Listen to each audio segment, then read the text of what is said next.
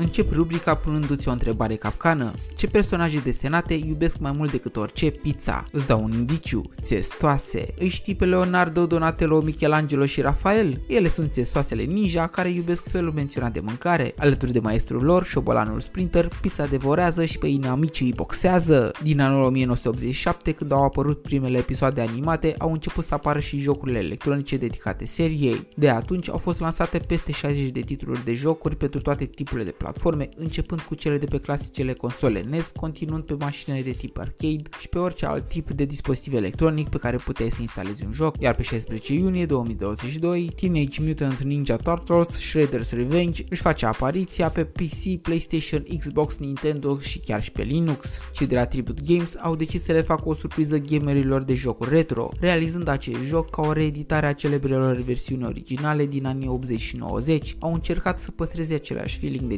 distracție pe care îl avea atunci când rupeai joystick-ul în două, neștiind cum să apeși mai rapid pe butoane pentru a nu pierde și ultima ta viață. Jocul vine cu o grafică 2D pixelată și este de tipul beat them up, adică pe românește ciomăgește pe toți. Se înțelege că este de acțiune și vei fi obligat să alegi unul dintre personajele celebre pentru a te lupta cu mai mulți inamici deodată. Vei putea să-l controlezi pe unul dintre cei patru ninja, pe maestru, pe mascatul Casey Jones și chiar și pe reporterița O'Neill. Vei putea să joci single player, dar și multiplayer online sau local pentru a distruge pe cei din Foot Clan, Crank, Bebop sau Rocksteady sau chiar și pe inamicul numărul 1 Shredder în locații începând din canalizările New Yorkului și continuând în dimensiunea X. Vei avea două tipuri de parcurgere a jocului, arcade unde vei avea doar câteva vieți și vei putea termina doar dintr-o bucată povestea, dar și story mode unde fiecare nivel îți va permite să-ți evoluezi personajul cu tot felul de arme și scheme de bătăi noi. Vocile personajelor au rămas aceleași ca cele din seriile originale, iar jocul o să dea o senzație foarte familiară celor din generația trecută de 30 de ani.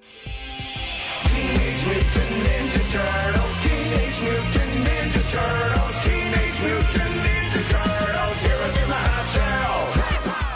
Bogdamen sunt, iar pentru o porție bună de distracție, indiferent dacă reprezintă ceva nou sau nu țestoasele mutante, merită să-l încerci. Pe curând!